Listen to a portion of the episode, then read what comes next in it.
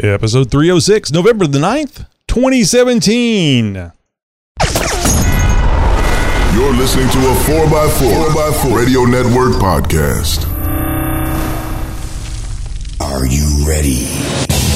It's the Jeep Talk Show. With Tammy on Wrangler. Tony and Josh on Cherokee. So sit back, strap in, and brace yourself. Local Jeep news, national Jeep news, and news from around the world. It's This Week in Jeep.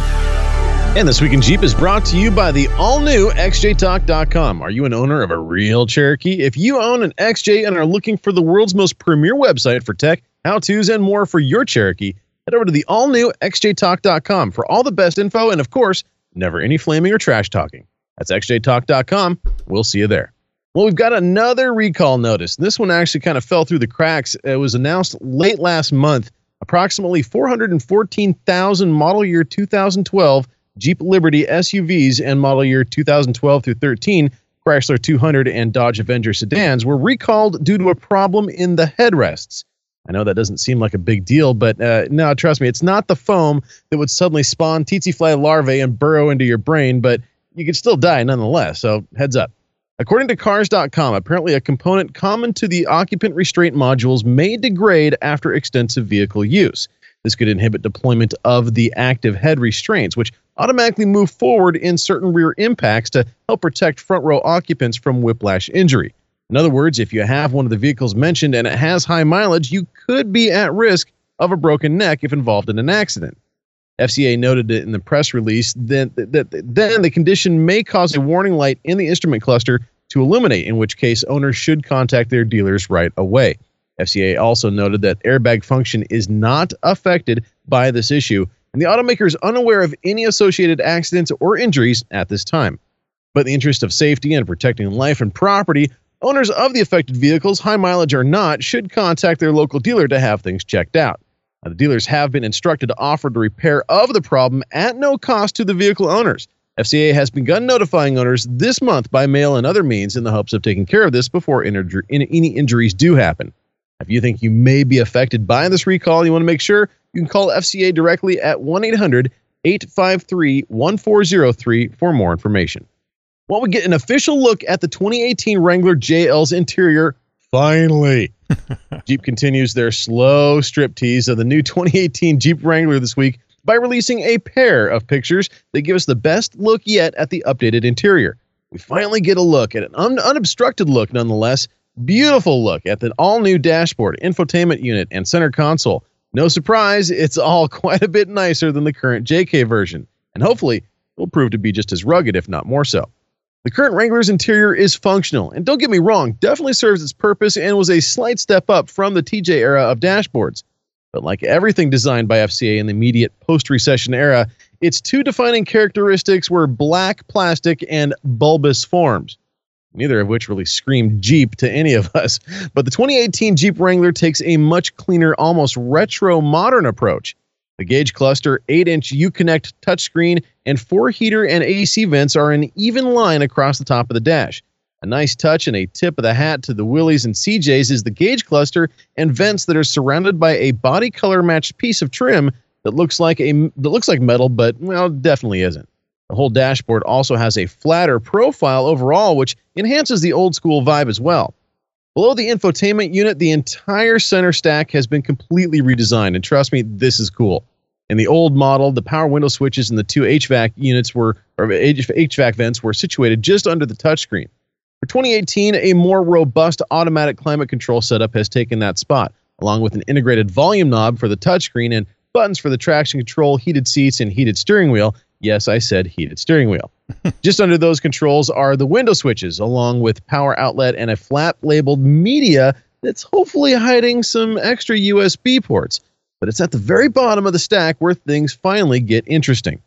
For 2018, Jeep turned the somewhat inelegant single differential lock button into an intuitive, intuitive front and rear toggle switch and relocated it to just above the transfer case shifter. And this way, the sway bar disconnect button is also in the center stack now, along with four auxiliary buttons to smoothly run a variety of user added off road accessories. This is clearly an ergonomically centric redesign of the vehicle's off road controls, grouping them together in the one area that your hand is going to be, anyways, when switching into four wheel drive. This makes so much sense it, to me. It wonders. I wonder why this is this wasn't done sooner. Now, obviously, the true test for this interior will come when it rolls out on the showrooms and onto the rough and rugged real world of end user abuse. But purely from a visual standpoint thus far, this new interior design looks to be leaps and bounds ahead of the outgoing model. We'll see for ourselves in person when the 2018 Jeep Wrangler is formally unveiled at the Los Angeles Auto Show on November 29th. And hey, big big thanks to all of you guys out there who continue to help us out by submitting stories for this week in Jeep. If you have something you think we should be reporting on or you have a response to any one of our stories, well, be sure to let us know. Send us an email to info at jeeptalkshow.com. Damn, man, it looks like they're doing it right. Uh, the thing that confuses the hell out of me is where were these people when they were designing the new Cherokee, the new Renegade? I mean, I, I honestly think, I honestly think that there was a big house cleaning in the design and engineering department here in the last year or so. Um, th- th- this this Wrangler design looks so far above and beyond a lot of the the the things that we've been seeing so far coming mm-hmm. out of the FCA camp. Yeah. This looks purpose built. This looks like they've took some advice from consumers and end users. This looks like how the Wrangler should look as far as a new generation Wrangler goes. I mean, this this screams Jeep to me. So, yeah. Uh, if you guys want to check out some of the pictures, we have them up online. We'll have them up on our YouTube channel as well. Mm-hmm. Um, but of course, uh, this will be in all of the auto shows here in the next uh, few weeks, and uh, and dealer room show showroom floors here in the next couple months. Uh, that is a nice looking interior, and I, isn't it though? I, am very, I'm very happy. It's it's very reminiscent of the uh, the YJ uh, layout that was all. I think you mentioned that it's just all nice and straight across there, but it does have a a modern uh, feel and look to it. So.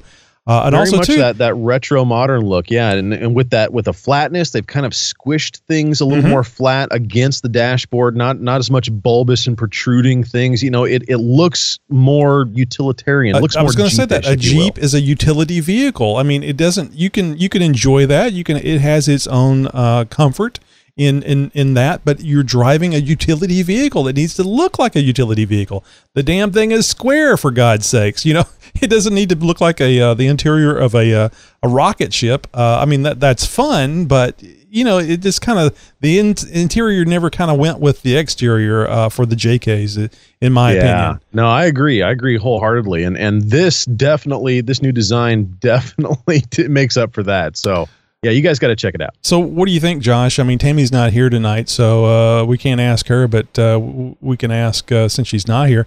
You think she's going to be getting a new uh, JL to replace that Rubicon JK? You, you know, I I've been actually kind of mulling that over in the back of my head. I've I've wondered if if some of these new design cues and and some of the new features and stuff are going to be attractive enough for her to start over, uh, if you will. I I don't know. I I I don't see her necessarily getting rid of the black Rubicon, but I don't see her completely ignoring a new JL either. So uh, we'll, we'll one, have to see. If one was we'll thrown at her, she probably would keep it, is what you're saying well, I, what I'm saying is that she's. I think she's got a son that's uh, about ready to be a new driver here uh, very soon, if not yeah, already. Yeah. And uh, and so that might just be kind of worked into the mix. I don't know. I don't know. Maybe we'll uh, maybe he's a red kind of guy too. That would be kind of nice. Uh, well, I, I, I noticed that you kind of got all giddy and stuff as soon as those pictures popped up, and noticed the, the red trim and everything. Oh, but isn't it isn't it beautiful? the red and the black together. It they, really does work, though. Yeah. It really does work. So the other thing I'll say about this is, and I don't think you mentioned it tonight. I uh, I, am sure you've seen it. I know I, I, shared the the picture with you guys on uh, on you and Tammy on chat. The fold down uh, windshield. It, yeah. it, it, appears it appears, and I think this is correct that you don't have to have a toolkit and forego the the roll bar if you want to if you want to lay your your uh, your windshield down on the JLs yeah, I don't know the exact procedure with the new JLs yet. I know that I know for the JKs it was a little tricky. It yeah. definitely wasn't user friendly. Um, uh, but uh, but nonetheless, the feature was still there. Mm-hmm. I, I, think that I, have I've heard some rumors that the new JL, the new Wrangler, next generation Wrangler, the front windshield will not only fold down, but it will be a little bit more user friendly. So uh, we'll also that. be looking forward to that. It yeah. looked like that. It looked like there maybe is like a big knob or something that you unscrew and then, well, then believe fold me, the, the, I have a I have a Jeep dealership about two miles from my house right here. I mean, just a spitting distance, and so you can best believe that as soon as they get one on the on the showroom floor, I'm going to be out there. I'm, I need to play with this for just like a few hours. Thanks, guys. Know? uh, and we're going to have a video crew uh, come in and uh, split Yeah, some right. lights up, and uh, it'll be okay. Don't worry about it. I'm with Jeep. no, you do this. I'm with not Jeep. official, not You- official. you- I'm just with Jeep. Yeah, you go like this. I'm with Jeep Talk Show. Yeah. yeah. Excellent. Well, I, I think they're doing a very nice job, but, but it still pisses me off that they couldn't do this with the new Cherokee. If they could design something that is reminiscent of the JK and the TJ and the the YJ, why the hell couldn't they do something reminiscent of the XJ? Well, I'm I'm not going to say hold your breath, but we are, I think, due here in another couple years for a a Cherokee redesign. So I, I think 2020 is is going to be the big year for for kind of what we've seen as far as these regurgitated name badges that have come back to life. Um, they're going to be due for a redesign here in another, another couple years. And from what I have heard from early rumors and whatnot, there's going to be some massive redesigns. Um, and, and uh, one another thing they're going to try and do is is a lot of these the lesser SUVs, the the Grand Cherokee, the Cherokee, the uh, the the Compass, all of them are sort of going to get a little bit of a makeover to make them all look very similar. They're going back to hey, we want all of our vehicles to look a little bit more alike, and and so I'm very curious to see what those kind of design changes are going to bring into the mix as well. Well, somebody there at Jeep needs to go up to the big office, the head office up at the top, and kick Sergio Morotunio or whatever his name is in the nuts and say, "This is what we're doing." but but good job on the JL so far. Everything I see, I really like. Uh, I, I was Yeah, really here, here. concerned that it was not going to look like a Wrangler anymore. Hey guys, coming up later in the show, we've got a treat for you guys and girls too. Stick around as we've got Stephanie Lynch, a Texas girl with a Jeep and a dream, and we're going to hear her story in just a little bit. And hey, don't forget, tune in next week. We're going to have Terry Amy with Canadian Jeep Girls on for an exclusive interview. Now, Josh, I don't know if you recall because it's been several episodes back. Uh, we had an, uh, a segment given to us by uh, Steve 4.3 LXJ, uh, a Jeep tip uh, on how to do airing down or what, what airing down was and why you should do it. Uh, he's going to continue that with this part two in, uh, I think it's uh, how you choose uh, how, to, how you measure the air in your tires, which is a lot Oh, more very good. critical than what I, what I was thinking. This is Steve, 4.3 LXJ, with another Jeep tip. Last time we talked about airing down your tires and all the benefits that that gives you. Now we have to talk about how you do it. First thing you need is a good tire gauge, and there's several types on the market that have been out there for quite some time. One is the pencil gauge. Every uh, gas station guy carries one in his pocket, and he can just sort of get you in the ballpark within a couple of pounds on your tires by uh, flipping this gauge out and, and sticking it on the valve stem. But these aren't too accurate, and uh, like I say, they just get you in the ballpark. And I would not recommend one of those for our purposes for going off road when you want to have all of your tires at an equal pressure. The next type there is that is the digital type. I would shy away from these just for the idea that they only most of them only go in even pounds. So one pound of pressure at 15 pounds psi makes a lot of difference in tire diameter. So if you're running lockers and so forth, I would shy away from the digital type. The third type is a, a gauge that has a circular round face. It's got a, a sweep hand on it that uh, indicates how much pressure you have. And there's several styles of these. Some of them have a long hose on them. The type that I prefer just has a simple little short two inch stem on it that has a uh, little relief valve in it so that you can put the gauge on there. It'll stay at the pressure that is in the tire and then you just, when you want to empty it, you just punch the little button and it goes back to zero. There's three types. One is the zero to 200 pound gauge. It's made for truckers. They use 100, 150 pounds of pressure in many of their tires. And that's not a kind of a pressure that we would ever see in any of our tires. So the, the next range is the zero to 60. And this is the most practical for us because we might have a street pressure of say 30 to 32 pounds and we might want to go down to 15 pounds. We might want to go lower. And that brings us to the next one. There's one that has a zero to 15 pound range. This is a useful tire gauge if you're doing a lot of sand or soft snow uh, driving. Um, so this can be a useful tire gauge for you. And if your target pressure is 15 pounds, 12 to 15, the single 0 to 60 tire gauge is probably what you need. And as I mentioned, there is a uh, little button on the side of some of them that releases pressure. If you're airing up your tires or you're airing down your tires and you get down to within a half a pound, you can just leave the gauge on there and you can just hit this little button and you can dial your tire right into the exact pressure that you want. And it's uh, quick and easy and it doesn't take a lot of hands to do it. Next time we'll talk about devices to take the air out of your tires and then we'll talk about devices to put the air back in your tires in the following episode. See you on the trail. So this is one of the reasons why I love Jeep tips from Steve because I didn't think anything of the little pencil uh, tire gauges. I mean, that's what I've always used, and it, but it makes perfect sense, and you have to be uh, very considerate of your, especially if you've got lockers. Uh, of your tire pressure because they, they need to match side to side and yeah. and I guess when you're you're locked up uh, uh, doing full time or, or rather part time front and rear, you have concerns about the uh, the front tires as well. So, uh, very good information, and it, it makes sense, but I had never thought of it. Always good information from Steve. Yep, yep. You're listening to a 4x4 Radio Network podcast.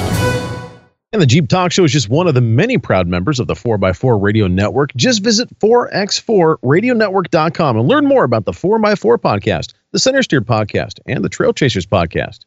So, Josh, you know what a meme is, right? Yes, I sure do. How do you spell it? M E M E. Now, see, that would be a meme.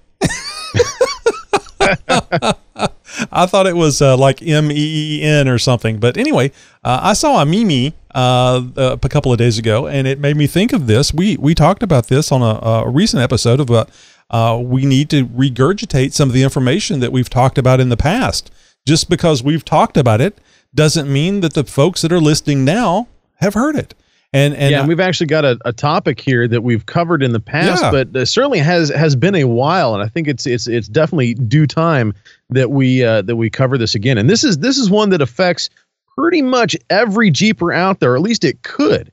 And so that's why we want to we kind of want to pull the veil back a little bit on this on this uh, what this is and and how it can happen and how you can avoid it and all that sort of stuff. So, Tony, what are we talking about here? Well, uh, getting back to the meme thing, I saw a, a meme, a Jeep meme of somebody that had photoshopped 27 double stacked steering stabilizers on the front yeah, of the Jeep. No, I saw that one too. It was it was like it was like a 12 pack of steering yeah. stabilizers on the front of this axle. I mean, it was clearly photoshopped, you yes. know, but it was nonetheless it definitely illustrates uh, an important point and I, and uh, I, about death wobble. And I think a lot of people think that that's a shock, which which they're correct, and that is on there to stop death wobble. And it, it, it isn't, folks. It really isn't. It will potentially mask death wobble to a degree but it is not the underlying cause of the death wobble. Now, I, I, don't think that everybody knows what death wobble is. Consider that you're driving down the road, maybe 30 miles an hour, maybe 40 miles an hour, could be faster, uh, and you start getting this oscillation on your steering wheel, and then the whole Jeep starts oscillating back and forth, and it gets very, very violent. Oh, and yes. right after you shit your pants, you think you're going to die. no, if you've if you've never actually experienced death wobble, if if maybe if that if that uh, terminology is is new to you, do yourself a favor. Trust me, this is going to make your day or scare the living s yes, out of you. Either exactly. either way, g- go to YouTube and just you know type in you know death wobble, and you're going to get a slew of videos that are going to show you very very explicitly what death wobble is and just why you should be deathly afraid of death wobble. And, and what death wobble is is basically it's a an oscillation that starts in the the steering of uh, one of the steering components, but basically gets out to the tires and the wheels, and the tires start oscillating back and forth, back and forth. You maintain a straight course because they're wobbling both uh, equally both sides, but the whole vehicle is shaking. And this this uh, this problem occurs not because the steering stabilizer is bad, because frankly, you can have a front end setup without a steering stabilizer. And yeah, I'm running one right now currently. It'll it'll drive just fine, and you won't Oh, yeah. have any death wobble. But if you have bump steer, which we can go over in a, in a future episode, or uh, if you hit a bump and it gets and it pulls a little bit uh, to the side, the steering stabilizer helps s- stop that motion. It slows it down, just like the body gets slowed down by your shocks. The vertical motion of your body gets slowed down by the shocks. So death wobble is caused by uh, worn steering components. Now, Josh, how, what's your feeling about uh, tires, uh, tires and wheels being balanced as far as they're contributing to death wobble? Uh, they won't contribute to death wobble. I won't say they will, however, contribute to vibration and and maybe a little oscillation in the front end. But I mean, no, I mean, i- i- unless your wheel is completely tacoed, you know, uh, or or you know, you've got you've got so much mud or snow packed into one you know corner of the wheel or something like that that it's so far out of balance that it, it's literally bouncing the wheel up and off. I mean, that's that's about the only way that you're going to be able to duplicate uh, anything resembling death wobble by just a tire uh, being out of balance or or you know uh, something like that or you know a bent wheel or something like that. I mean, it will cause some vibration in the wheel that you'll feel, but nothing like death wobble. Yeah. Now, the thing that I've found most often is uh, that causes death wobble is a track bar. Uh, the, it can be loose, uh, worn component. Uh, the the track bar, and, and I guess there's actually been situations where uh, the nut wasn't put on with uh, Loctite and has actually backed out, and now you just got a, a loose nut, or I'm sorry, loose bolt. I, I just wanted to say loose nut. Uh, they get a loose bolt in there that's allowing that track bar and your whole front end to move side to side. So yeah, you, a wallowed a wallowed out yeah, oh track yeah, bar yeah. mount walled, is, walled is- hole. yeah is probably I would say three quarters uh, of the cause of of your typical death wobble. Another one could be uh, your ball joints. If you've got really worn or a broken ball joint, uh, that could start making things uh, wiggle around in ways that they shouldn't. And and especially once you you start getting up to speed and and whatnot. And a lot of these issues won't happen if you're just driving down the driveway uh, or or maybe under you know 15 20 miles an hour. It's once you start getting up to speed you start creating these oscillations and they start adding to each other uh, and things start multiplying. And that's when the front axle starts bouncing around underneath the jeep. Yeah, and if you change your speed because these these oscillations occur at a, a, a specific speed or a small range uh, of speed, like I said, 30, 40, uh, it just really depends on the the condition of your front end. But anyway, these oscillations will begin. So if you slow down, the oscillations will will go away.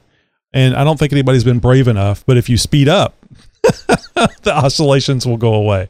It, it Tony, let me happens ask you, have you- have you ever experienced death wobble yourself Uh, I did in my 1983 pickup, uh, and it was very much like I'm describing. It was at a, a like around 35 miles per hour, uh, I, and it wasn't. It didn't happen all the time. I couldn't make it happen.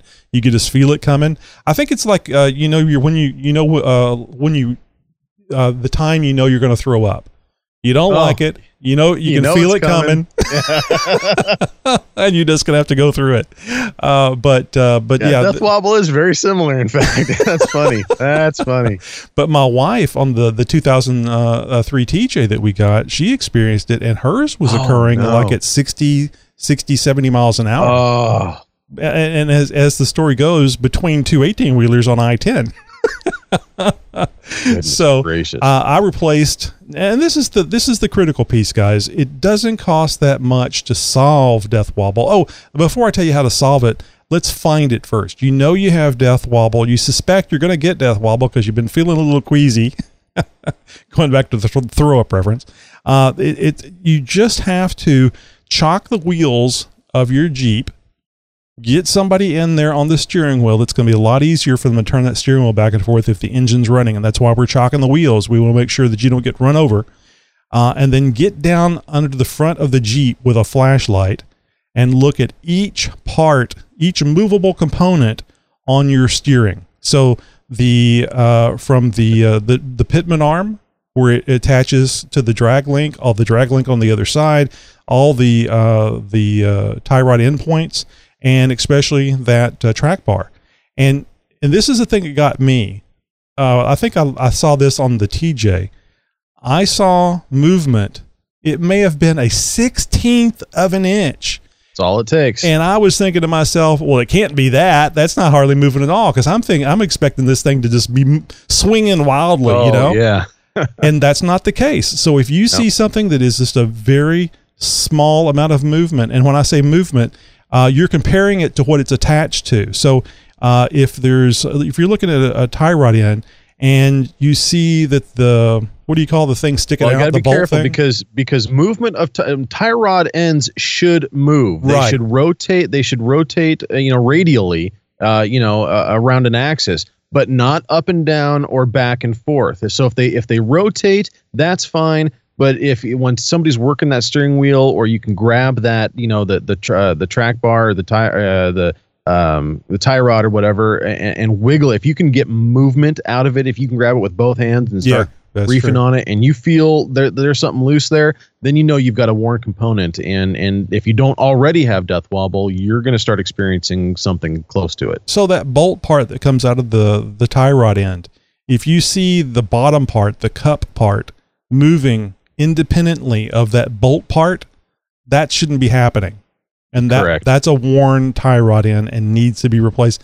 And folks, these things are not hard to replace and they're No. not expensive. In fact, I did the entire front end of the TJ for like 200 bucks uh just buying all the parts off of Amazon. I mean, I replaced There you go. the the the drag link, the uh, the tie rod, all the ball joints, and uh, I think the I can't remember. I think uh, I either uh, I, I either moved my track bar over to the from the XJ to the TJ, the the heavy duty one I had, or uh, it came with the kit. I can't remember. So Now, speaking of that track bar, we, we said that was probably one of the main reasons Yes. for death wobble. And that's going to be one place that you want to pay special attention to um, while you're down there taking a look at everything while somebody is working that steering wheel back and forth.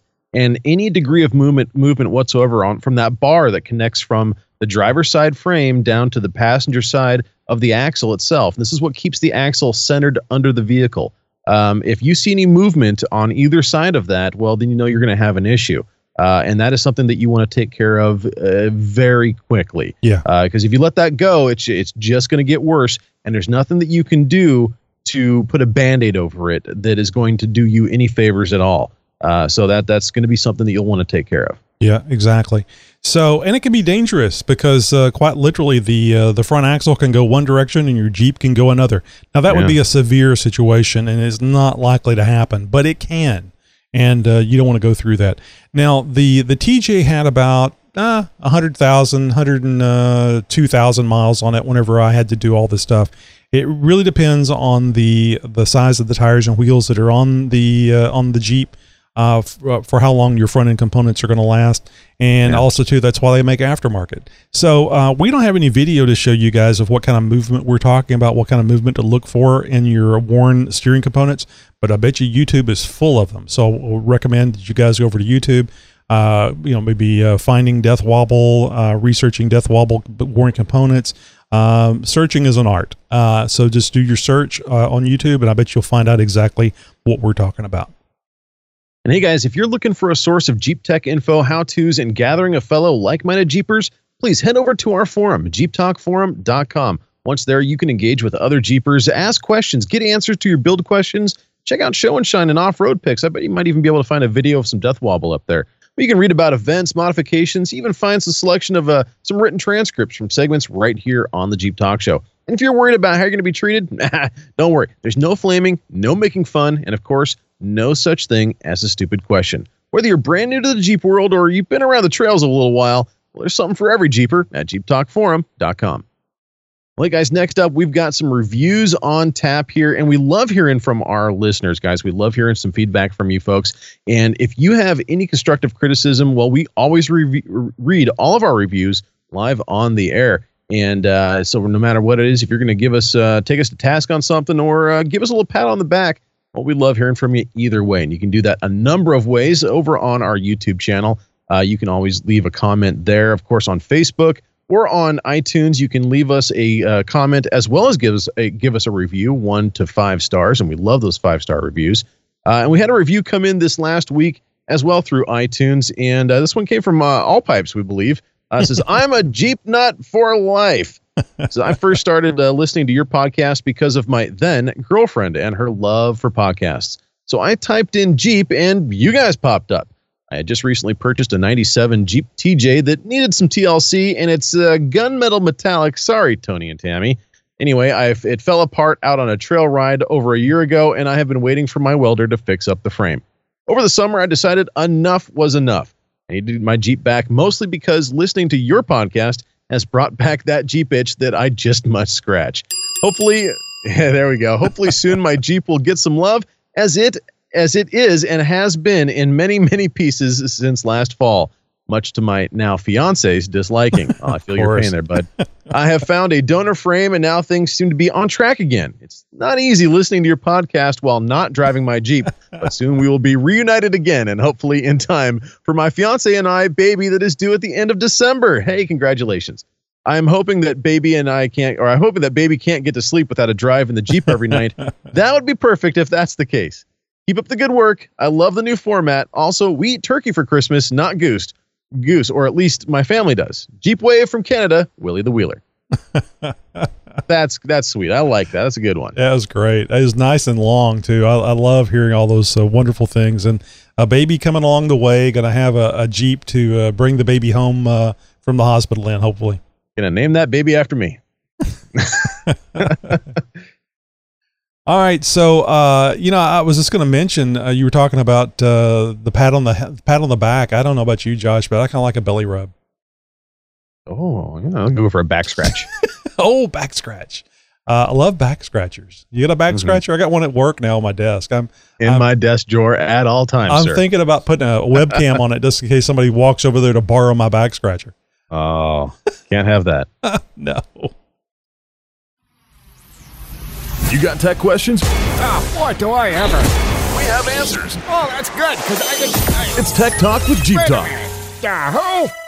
Hey, last week we started our discussion about off road and uh, auxiliary lighting and aftermarket lighting. We learned about the different kinds of lighting products out there available to us Jeepers and the different types of bulbs within the lighting products themselves. We learned about high intensity discharge or HID lights there's the other gas filled bulbs like halogen or xenon as well. And then there's the direction everything's leaning, and that's LED or light emitting diodes. On this week's Tech Talk, I'm going to go into a little more detail about the bulb types and get into some of the main pros and cons of what you may find when shopping for aftermarket lighting. Okay, let's get into some specifics. Halogen bulbs out there, they're very common. They're used on most vehicles made today and are a common stock light bulb. In fact, you're going to find them on just about every vehicle out on the road. Now, even though they have been around in one form or another since 1882, that's right, it's old technology. But a modern halogen bulb contains the gas halogen, although it can also contain xenon or krypton in some cases. And no, it's not Superman stuff here. Trust me, it's real. And burns brighter and more efficient than older sealed beam ga- glass headlights. Now, there's a ton of science on how this all works and, and what makes you know the difference between one bulb and another, but I won't, I'm not going to cram all that scientific theory into your ear holes right here. Bottom line, halogen bulbs typically are the least expensive choice as far as bulbs compared to others, and uh, I, I, think your performance can pretty much match that. Now, HID or, or high intensity discharge bulbs are similar to a fluorescent light, like in your home, garage, or office. Just like with those ceiling fixtures, most automotive HIDs use an external ballast. Some manufacturers have figured out a way, however, to make it a part of the bulb's base, uh, but you know we, we see, you see a mix of those. HID, HIDs use a tungsten filament and are usually filled with xenon gas. They come in different combinations, but the thing to know here is that they are very bright and they are energy efficient as well. They won't have the power draw that a halogen bulb has because of the complicated complicated technology and switching and materials and manufacturing and all that. These bulbs and the accompanying ballast and igniters to run them will usually cost more than a halogen light, however. So if you're looking for some HIDs, well, you might have to budget for it. Now, the direction that everything's going is LEDs. We see them all over the place. Light emitting diodes. They are introducing their way into just about everything. And they're the new kid on the block as far as being used in the auto and truck markets. The drawback is that they can be the most expensive option of the three types of bulbs out there, but they do have some positive aspects when used. They're a solid state electronic technology light that doesn't rely on any incandescence or electroluminescence. They don't have a filament it can break under rigorous off road use either. They have a lower energy requirement and they have a lo- longer bulb life. Can be almost any size, especially smaller sizes. It can be activated with a digital switch. There is a drawback with this technology as it becomes more commonplace, and we see it more and more in online marketplaces.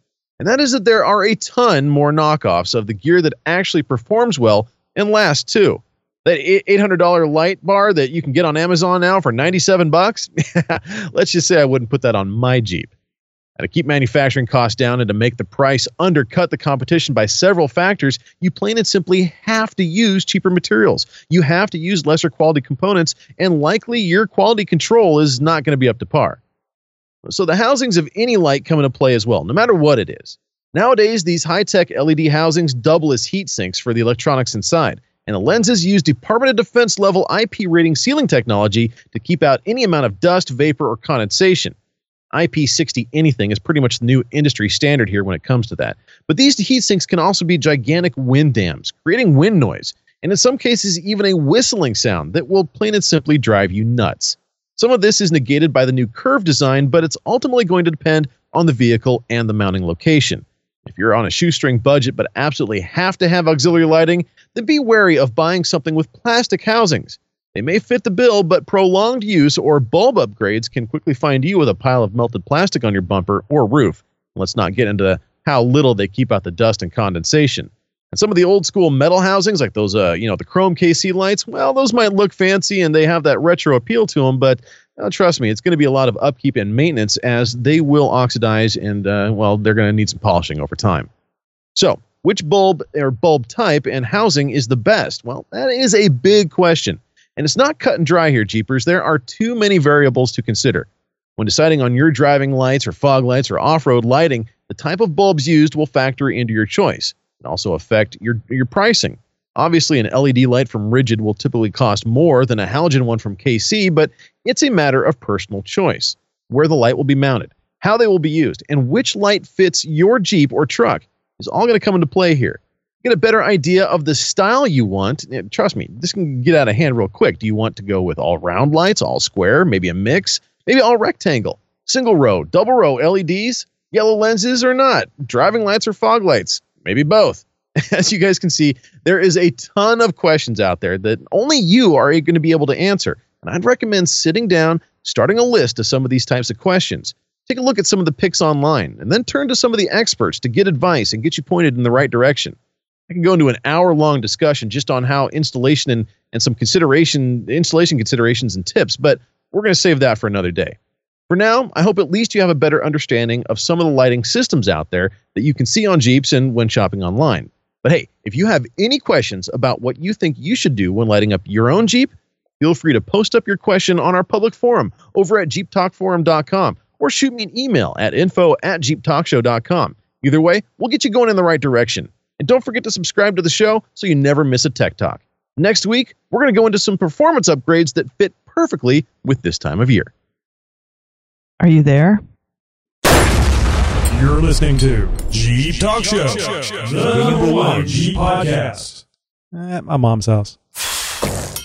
We uh, contractu- contractually have to have Tammy's voice on every uh, podcast episode, so I have to find something that you got to find a drop. I got to find a drop with Tammy's voice. Otherwise, we'll be like, in oh, breach she, of contract. She made it. She called in after all. Okay. hey, this is Tony. And I'm Tammy. And this is Josh. And you've reached our 24 7 voicemail line. You guys know what to do. So at the beep, leave your message.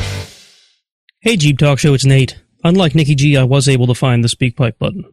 Anyway, I just want to call in. Uh, I'm listening to episode 305 and you guys have all this chat about fire extinguishers and what's broken and mounts and training and everything. And I just wanted to uh, give a little uh, info about fire extinguisher training and how valuable it seems to be. Um, you always just sort of assume that when there's the event of a fire that you're going to be able to figure out that fire extinguisher that you've got, you know, in your kitchen or whatever. Um, several years ago, the employer I was working for got some sort of an insurance discount if they had enough people on staff that were like emergency trained. So I got, you know, CPR certified and whatever. And one of the things that they gave us was fire extinguisher training. And I have to say that after having been through the training, I mean, like the fire company actually came out and they had these rechargeable fire extinguishers we all got to try to, you know, put fires out with. And, um, you know, controlled fires and whatnot that they set up for us. And I got to say that I have a much better understanding of how to use a fire extinguisher, and I feel much more comfortable about actually using one to extinguish a fire in emergency. So I highly recommend it. You could probably go to your local fire company and ask them, and they may actually have classes or something where they'll they'll teach this sort of thing. So uh, yeah, definitely valuable information. So cool. Keep up the good work. Uh, you know, when it comes to fire safety and whatnot. All right. Thanks. Bye. So I think uh, uh, he got cut off right there, right before he said, and uh, Tony's suggestion of getting two fire extinguishers so you could uh, test one uh, and then use the other one uh, was a great idea. I think we he just you know I- got, yeah, got cut off. Cut, cut off right there at the end. Yeah. And I'll just mention, I'll just mention that a lot, and I think this is this is true for for most fire extinguishers. They're red, so they got to be good. Nobody wants a black fire extinguisher because you can't find it in the dark, Josh. My my silver one is uh is nice and bright. But not as bright as red. Well, From around the world.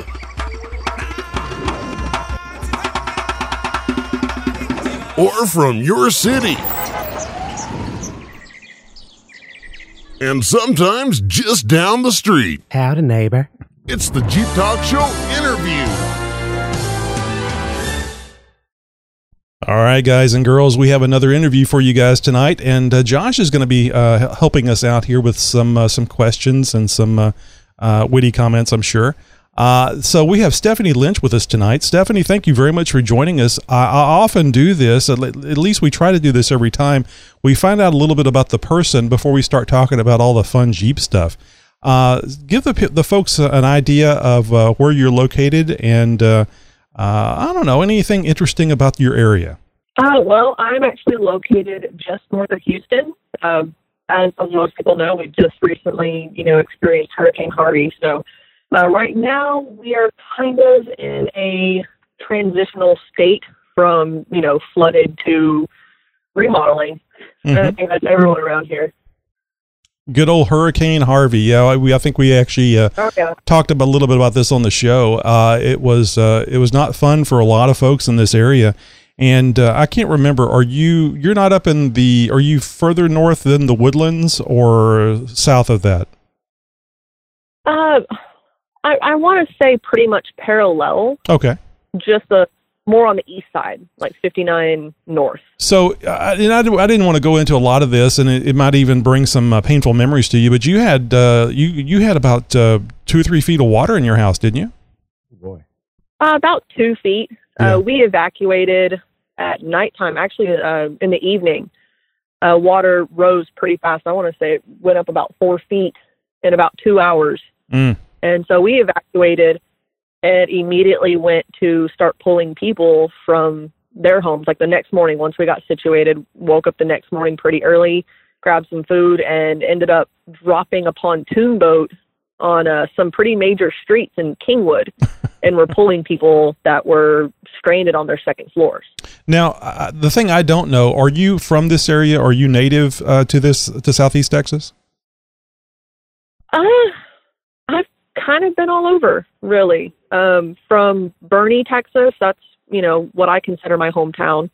Uh, spent a lot of time in Houston. Uh, lived a little bit in Mesa, Arizona. Spent about six months in Riverside, California. Uh, spent almost a year in New Lenox, Illinois. But Hmm. have always come back home. So you, I guess, were you up there? You were up there long enough to experience some snow, then. Yes, I'm personally not a fan. I'm surprised. It, it snowed here like four times in my life because I am from Southeast Texas, and uh, I would listen. I hear people talking about how bad the snow is. Uh, Josh, do you guys? You know, guys don't get much snow up there, do you? At the at the lower, Oh, sure. uh, lower it ele- really- elevations. Well, yeah, maybe not on the lower elevations as as often as You say could you know, a place like Montana, but, uh, but yeah, we don't get shut down, you know, because of feet of snow here very often. Yeah. So uh, anyway, the uh, the thing is, uh, the thing I was going here was if, if you're from Houston or if you've been in Houston very long, say 20 years, you know it is very flat and it floods very easily. So uh, now Harvey was definitely a, a weird situation, but it's certainly not the first time it's flooded in, in Houston. So uh, anyway, great uh, thoughts to go go out to you about getting your house back together. Nobody likes that. Nobody likes the smell. Uh, and you, you hate it when the mold inspectors come in and go, eh, I don't know. Yeah, that looks like mold to me. And you go, no, it's not. Just let me back at my house. So hopefully you'll get all that stuff back together. Um, let's get over to the uh, the fun stuff, the Jeep stuff. Uh, now, uh, first off, do you have a Jeep? I do actually. I'm actually uh, outside looking at it right now. All right, watch out for the mosquitoes. Um, so the this is the most probably the most critical question that we're going to be asking tonight. What color is that Jeep? Satin white. Oh, that's very disappointing. I'm sorry to hear that. You see, that T- Tony has a uh, Not has a little bit of a. Tony has a bit of a bias towards red Jeeps, but that's okay. We don't fault him for it. Uh, no, no. So of course not. So, uh, was there no other color available, or, or was there no color available? Because we all know white isn't technically a color. Uh, well, actually, it used to be black. Oh, Yeah, used to be used Josh. be it was black. it was a conscious effort to for it not no longer to be black. Well, yeah, I think I've I've had a couple people call it the Michael Jackson of Jeeps. Oh. So- Uh, so Right. we'll have to cut that. I don't think anybody's going to enjoy that. No, I'm just kidding. Oh, was- you know it was. It's funny. It gets called that all the time. I get So- hashtags for it. so was left that- and right? I'm like, oh, thanks, guys. Well, hey, Yeah. before we get before we get any further, let's find out what the Jeep is. We, we know what color it is. Let's let's find out what it is and, and maybe a little bit about it. Yeah. See, I see pictures of it, so I know. Yeah, it's uh it's a 2008, so it's got the 3.8 liter. It did have the four-speed automatic. It's mid transition to the six-speed manual. Um, and I do have the four doors. Okay, so you got Love the it. JKU. I learned that from. Oh, so this is a Liberty we're talking about. Okay, I understand now. Yes, yes, it is. It is a convertible Liberty. Man, see, you get a hard time just coming on the show here. So, um, the, the the thing I was going to ask you was there a wreck? I mean, what uh, people don't generally repaint their vehicles. How did you get it from uh, from uh, from black to white? What was the reason for that? Just you just wanted to do it, or Well, one when I I actually had a budget. I had a budget, and looking around, it seemed that a lot certain colors held their value more than others. oh, So I could walk in. I walked into numerous dealerships and looked at white Wranglers, and even if it was, you know, a, it could be a 2008 with 73,000 miles, and after I wanted the lift rims and tires, it always came out, you know, eight nine thousand dollars more than say a black one. It that just seemed to be my luck. So, bought a black one after lift rims and tires and paint job actually came out a couple thousand dollars less than if I were to buy a white one. That's that's Oh. that's amazing to me. You know, I see a lot of white vehicles running around Houston, going back and forth to work. Uh, I just think how boring it is. I got a friend of mine that loves white vehicles, and I just tell him he's crazy.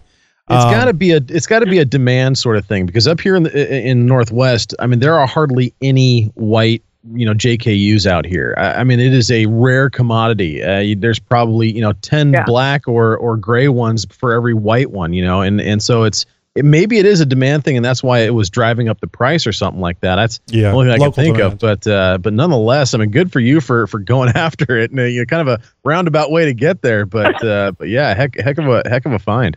So you must know somebody that Yeah. paints vehicles. I'm sorry. You must know somebody that paints vehicles. I have a couple of uh, Jeep friends that that are painters. Mm-hmm. Yeah, that's that's the way to do it. So, are you active in your uh, local Jeep club circuit, or um, are you involved in the with the Jeep clubs at all, or any off road clubs? Um, I actually used to be. Um, I've kind of, you know, had a lot going on, so that's not really been a big thing. Uh, I do get involved with a lot of the local Jeep group charities. Um, so that's that's something that I really enjoy doing. Uh, when it Can you comes talk to a little bit wheeling, about that? Usually just calling up a couple of uh, really good friends that share the passion. And hey, where do y'all want to go? Hidden Falls, Barnwell. You know, did a nine day overland trip to Big Bend. Wow. That was a good one. Wow. That sounds So- amazing. I want to get back real quick to the to the charity aspect. That's a, a a big part of a lot of attraction with the show. We involved with charities and, and charitable groups and stuff as well. Let's what what sort of involvement do you have? What sort of uh, groups would you like to give a plug to? Well, this weekend there's an event going on. It's called uh, the Suds Run, and it's held by a very sweet lady. Her name is Penny. She gets these groups together. We all meet at Buc-ee's in Texas City, and we basically gather together powdered laundry detergents, little baggies, and other necessities that the Ronald McDonald House in Galveston, which is a burn victims unit, uh, needs. The the supplies that they go through regularly. So Oh, if you think about it, you have burn victims that you know they're very sensitive to detergents. They are always having to keep clean clothes and things of that nature. Well, Ronald McDonald House runs through detergents like crazy. So we try and go above and beyond and get them as much as we humanly can. So all these jeeps will gather up and then we'll get a police escort all the way down, get everything unloaded, and get to spend some time getting a little tour of the facility, meeting some of the people that are actually living there with their families, because these people are being uprooted everywhere from all over the world Oh, to wow. live at this location.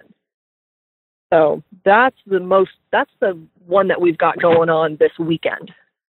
Well, that sounds amazing. I, I just kudos to you for for you know getting involved with that and and uh, and, just the the charitable spirit behind that. The Jeepers coming together. Is there a lot? Is there a lot of people involved with it? A lot of off road community involved with this, or is or is this an event that that kind of brings a lot of people from all over around? It it brings a lot of people from all over this general area. Uh, people who are unable to attend usually will, you know, PayPal money to, you know, another Jeeper that's closer, just to say, hey, buy whatever you can. You know, load it up, take it down there. You know, people are setting up, you know, drop off locations, saying, hey, if you are unable to make it to the event, go ahead and bring it by our our company, and we'll make sure it gets there. So it seems to be kind of a, a Houston and surrounding areas thing. That's really cool. Uh, we're actually very lucky in this area, Josh, to have uh, one of the greatest medical centers in the world close to downtown, and of course that burn unit down there in Galveston. So, uh, Yeah, it sounds like they're doing amazing work. yeah, if you uh, if you uh, have a problem, uh, Houston, there's a lot of people from out of town uh, that come here uh, to to have things uh, taken care of. So we're very fortunate uh, in that respect. Um, Stephanie, let's switch gears a little bit back to the Jeep. Uh, now, one of the reasons why I wanted to get you on here was is that uh, I like showing that uh, if women li- would like to be involved in this uh, this hobby, this madness, this sickness, uh, they can be. They don't have to leave it up to their boyfriends or, or husbands to uh, do all the work. And uh, one of the things that impressed me about you, whenever we got talking on on Facebook, chatting back and forth about your plans for your Jeep, was just your your immense knowledge of of the Jeep and what you wanted to do. Um, now, you mentioned about putting in the the six speed transmission. Uh, eh, you uh, you actually have quite a few more plans for your Jeep, don't you?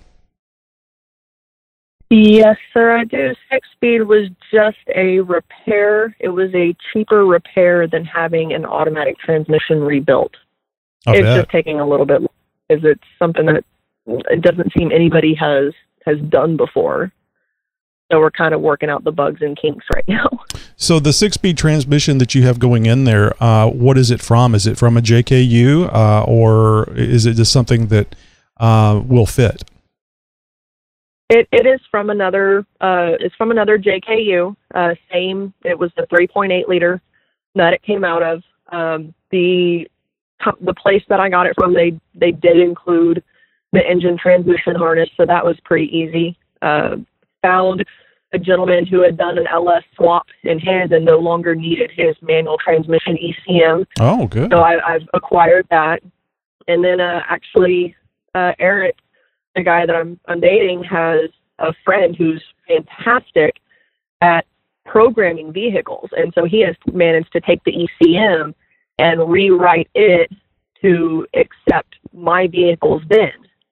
Wow. And so he's he played some trickery with the computer to kind of you know erase a few things because you know the harnesses going in they require you know no seatbelt uh no seatbelt light or anything of that nature. So he's got to go in and, and delete that and just kind of make the computer believe it's non-existent. So n- we're not going to have to delete this portion of the, the interview so that the FBI don't fi- doesn't find out about this guy, do we? No.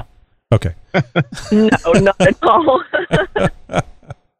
Well, that's really interesting. So uh, now you are. Uh, uh, I know that you had told me prior to the interview that one of the things you were going with the uh, the standard transmission was is that because you had uh, too large tires on your Jeep and it was causing some issues. Yes, I did the blonde thing and kind of the careless thing um, of not gearing when I went up in tire sizes. It the vehicle had the factory. Uh, I want to say it's the three seven three gears in it, and once I went up to 35s, it was okay, but I did have some shift issues. And when I went up to 37s, you know, didn't stand a chance. Transmission was screaming and started slipping out of fourth. Okay. Uh, I was I was going to say now I I know what it's like to go up and over overpasses, mild overpasses with 355s and uh, 33s. Uh, so I could only imagine what it was like to go with uh, up up over the just a, a moderate climb uh, on uh, on 37s. So really, this is a, a, a basically a way of getting around uh, regearing. And I think you had said that you had wanted a, a standard transmission from the beginning. Yes, I wanted a standard from the beginning, but I'm still actually regearing because it, it actually just it helps with your RPMs. It helps with your Oh, yeah. No, no, and it's So- and it's going to help you off road too, as you well know. Uh, the the lower the uh, the higher the gears, the lower the ratio, the better it's going to be for crawling. Um, so uh, now you've got 37s. Uh, well, actually, you don't, do you? Because you're you're currently r- running around on ice cream tires. Yeah, right now uh, she's not mobile. Right now, we have a few more things we have to figure out pertaining to the wiring and uh, the clutch issue because the automatic wiring harness still remains in the vehicle. Mhm. So sold off the other 37s, and yeah, currently she is sitting on a stock rims and tires just to get her rolling around the driveway a bit. Yeah. Now let me get this in here real quick because I think I did mention this on a prior show. Now you had some interest Okay. in uh, in a diesel uh, op, a, a diesel swap in this uh, this Jeep. Is that correct? Yes, once the motor decides to blow up on me, that's that would be my, you know, end goal. Now you seemed a little more Or- eager about the the diesel when we chatted about it a while back. Uh, what changed? Um, just the fact everything that goes into it, the diesel motor that's more readily available that you know I can go and probably buy a lot cheaper would be like a 4BT, and it doesn't require as much electronics Mhm. as what my Jeep is equipped with. So you would have to switch out a lot of, I mean, the gauges, for instance. You have to change out all your gauges to manual gauges. And in doing so, that's thousands of dollars right there. Um, on top of that, you know, have to redo a whole transmission. Um, have to get a whole new transmission and transfer case and all of that. Um, and so that's, I mean, that's something I really, really want to do. But as of right now, you know, speaking with Eric, you know, and, and a few other people, uh, I'm on the fence between going with diesel or just in the future doing an LS. Mhm. Uh, it seems LS is more popular for the fact that it has a whole lot more horsepower, but I love I love the torque. I'm not Oh, looking yeah. to go anywhere too Oh, yeah. Well, as popular as LS swaps are, and as readily available uh, in the aftermarket as as the supplies are needed to do that sort of a swap, uh, have you heard about the Cummins Crate Engine program?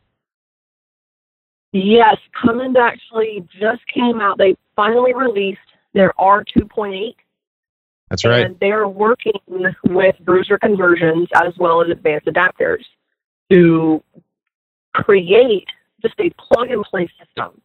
Um, bruiser conversions is doing all the wiring. Advanced adapters, of course, is doing all the adapters. Um, you can, if I'm not mistaken, you can buy the motor from Cummins, and then Bruiser provides, you know, the entire install kit. If that's, That's right. something that you want to do, uh, you're still looking. God, I want to say like twenty-eight to thirty thousand dollars. oh, I was I was gonna say you're you're in the twenty thousand dollar neighborhood for it to you know, uh, but uh, I didn't didn't know if that was an option on your radar or not. yeah, so that's I- that's wanting a diesel I'm really bad. it sounds nice. Plug and play would be amazing. oh yeah, oh, but you're you gonna know, pay for it, all that's right. what broke all of it. Yeah, a buddy of mine uh, and I went out to SEMA. I think it was in 2013, and that was one of the things he was doing because he was really interested in putting a uh, a diesel in his XJ. And uh, we, I think it was Advanced Adapters that we actually stopped by their their uh, their booth, and uh, he talked to them, and I think they wanted like uh, five grand just for the adapter plates and stuff because it was all CNC Yeah. and pretty aluminum and everything. And it was like he was like, "Holy hell, that's a lot of damn money." Yeah, it's expensive. it, is- it is very expensive. And, and what was interesting was while you know you're you're gonna get more torque and you're gonna get more horsepower out of the R two point eight provided by Cummins, but I thought it was pretty interesting. You could easily uh, it's still going to require modifications, a lot of modifications. Mhm. But the Jeep Liberties came with a 2.R or a 2.8 CRD motor. It came with a Cummins common rail. So um, there was a gentleman in Colorado, and I, I talked to him. He's like, five thousand dollars gets you the transmission, um, the motor, transfer case. You know, kind of big out. Yeah, and those wow, little common a, rail a lot cheaper. those little common rail diesels that they put in some Jeeps were were actually not half bad either. Uh, you know, for what they were. Uh, but the, the extremely, at least out in my neck of the woods, extremely rare. I, I think I've seen maybe one or two uh, Jeep diesels out here, and which is really weird because you'd figure out here in the Pacific Northwest, home of the uh, you know granola eaters and Birkenstock wearing tree huggers, uh, they'd be all over the diesels, but but not so much. So it's it's uh, yeah, kind of hard to come by out here at least. I thought those were the groups that hated diesel, and one of the reasons why we don't have more diesels in this country. just weird because diesels run cleaner than than I know. gas, but you know it's. Uh, it's- it- I see the black smoke, and that clearly means it's polluting. rolling coal, yeah, coal's bad. Um, so, oh, and you know, speaking of XJs, you have uh, some uh, hidden XJ in your past, don't you? Yes, I uh, I had a little XJ at one point in time, a little uh, oh come on, say it with one. pride. I know.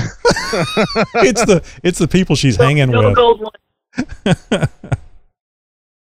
So anyway, you had the you had an XJ at one time, and uh, uh, I I don't know. I got the feeling that was a near and dear thing to your heart was the XJ. Uh, I I really sometimes I regret getting rid of it because I could have you know stopped with my Jeep at one point in time with the JKU and just made that a reliable daily, and I could have had a lot of fun with the XJ. hmm But you know situations, you know things happen. You gotta you gotta give a little, and that was the one thing that had to go. Yeah. Well, you know, you got a Jeep, and uh, I look at it, the, uh, the JKUs, uh, I look at that as what, you know, if they had had a four door Wrangler back in the days of the, of the XJs, that would have been a viable alternative, especially, you know, if you had a family and you, but you wanted the Jeep and you needed those four doors.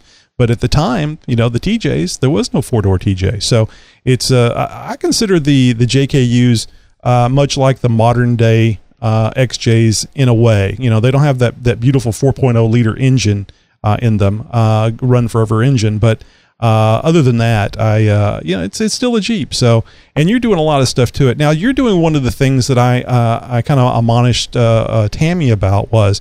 She bought a Rubicon and she's got heated seats and uh, heated steering wheel and heated mirrors. And I don't know how you sit on a mirror, but she's got all these buttons for lockers and stuff. I told her, I said, there's a there's a bit of good in buying something that doesn't have all that, and then you modifying it. You make it your own. You deciding what that you're going to put on there, what lockers you're going to use, uh, how you're going to activate those lockers. Is this going to be a lever with a cable? Is it going to be a push button for uh, uh, an air compressor? So uh, I uh, I think the way you're doing it is much more the way I like doing it. Um, and I want one again. You know, I got what was in my budget. Um, you can make Yeah. changes later. My whole thing was is I wanted a vehicle that had not as min like not as much electronics as say a Sahara or a Rubicon has. Mhm. Now, yes, if I would have gotten a Rubicon, you know, I would have been able to have the 44 front. I would have had those lockers. I would have, you know, depending upon what package you get, you know, possibly had 410 gears um, and the heated seats. But, you know, that's to each their own. We we all do things differently. You know, I, I may have taken the harder route, but I love the fact that I get to make it mine, And you know, in my way. and and we get to give people a lot of crap for buying it uh, ready made. I did it the hard they, way. they damn have, it! They have the money for it. If they have the money for it, then do it. Go for it. Oh, you know, you're, not, you're, you're not going to play the game. Okay, that's fine. Now you have some upcoming changes that you're going to be making to uh, radical changes to this Jeep, right? Uh, I guess you can consider them radical. What I mean, Well, you're going to trust the uh, you're going to trust the axle. You're going to change out the uh, the gears and the Yeah. axles. Uh, what, what what else did you the, the ejection seats or something you were telling me about? yes, I, I'm actually installing a passenger eject button. A passenger, Um, exactly. No, um, my I'm actually doing RCV shafts in the front. It's getting trussed, gusseted. I understand a lot of people. You know, you you have the people that are like, oh my gosh, you know, you're bulletproofing a 30. Well, you know, when when you do it the way I did, which was buy a piece here, buy a piece there, to me it makes sense. And then later on, I can turn around and I can sell that axle to a smaller vehicle. You know, say a YJ, or maybe there's someone out there with a TJ that wants to, you know, who would rather take it. Mhm. It's, you know, but to me, at the point in time, it made sense. Later, when you do a motor swap, yeah, you'll have to go with axles. But yeah, she's she's getting quite a bit. She's getting the long arm kit. She's like I said, RCVs, truss, gussets, gears. Um, she's getting probably one of the you know the last energy cages. Um, that's you know we've got we've got a weld into her getting bucket seats front and rear. So instead of having five seats she's now going to have four individual reclining seats. Um, four point harnesses uh, seat the seats are heated front and rear. Uh, just a lot a lot is is happening with her right now and it has kind of been over time but it seems you know it's about to really you know, get down to business. Let's get this thing done. Oh yeah. I just want Well, it, it. it's been down for a while, hasn't it? Uh, four months? I, That's not too bad. I don't- I've oh, got, yeah, I've got you beat.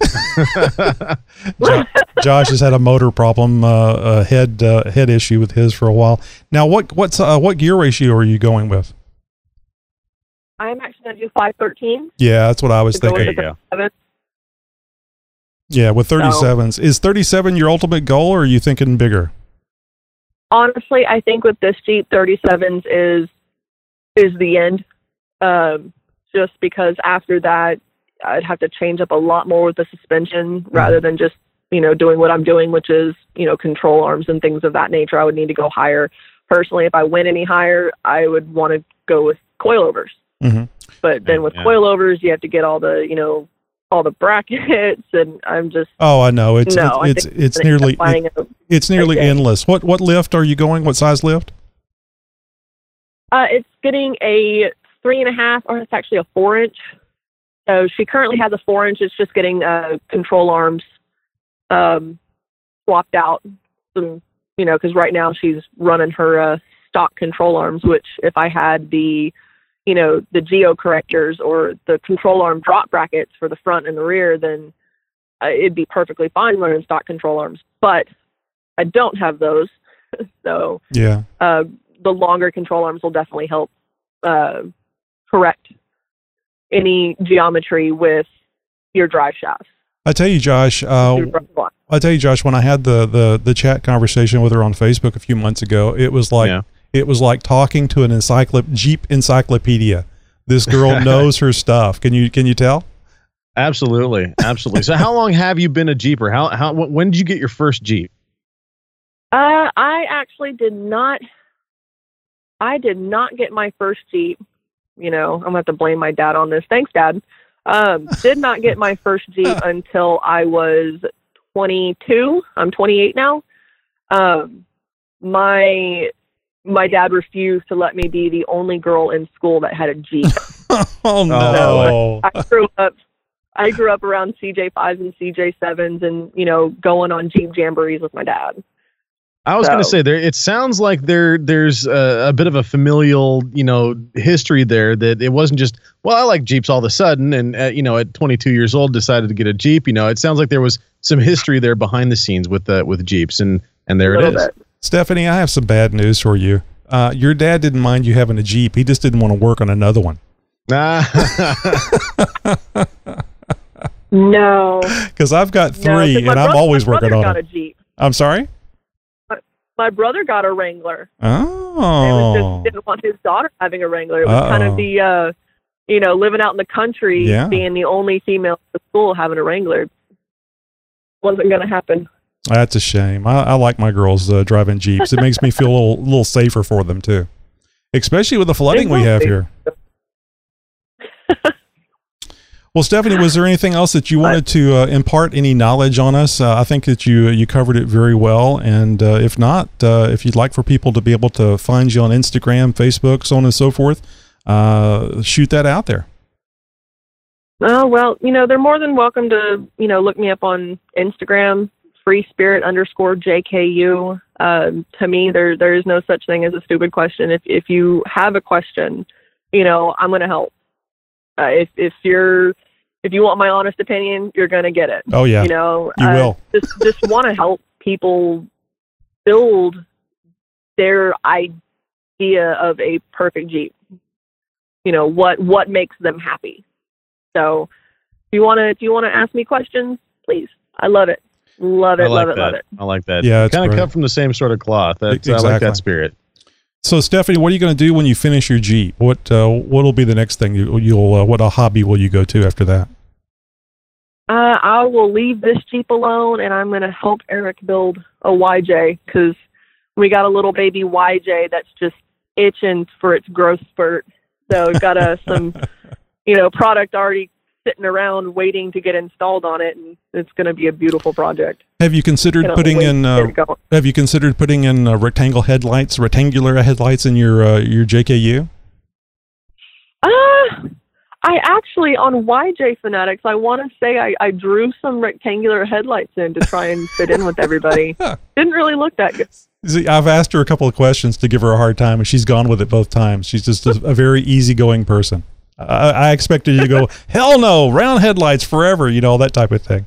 All right, Stephanie. Well, No. thank thank you very much for the interview tonight, and I'm sorry we kept you a little a little long, but uh, enjoying the uh, the discussion. And uh, uh, Josh actually managed to get a couple of questions in here edgewise. Thank you for uh, showing up uh, here with us tonight, Josh. Josh is usually yeah, uh, trying to get into uh, in from work, and he doesn't join us ex- exactly on time. Usually uh, slides in while the interview's going on.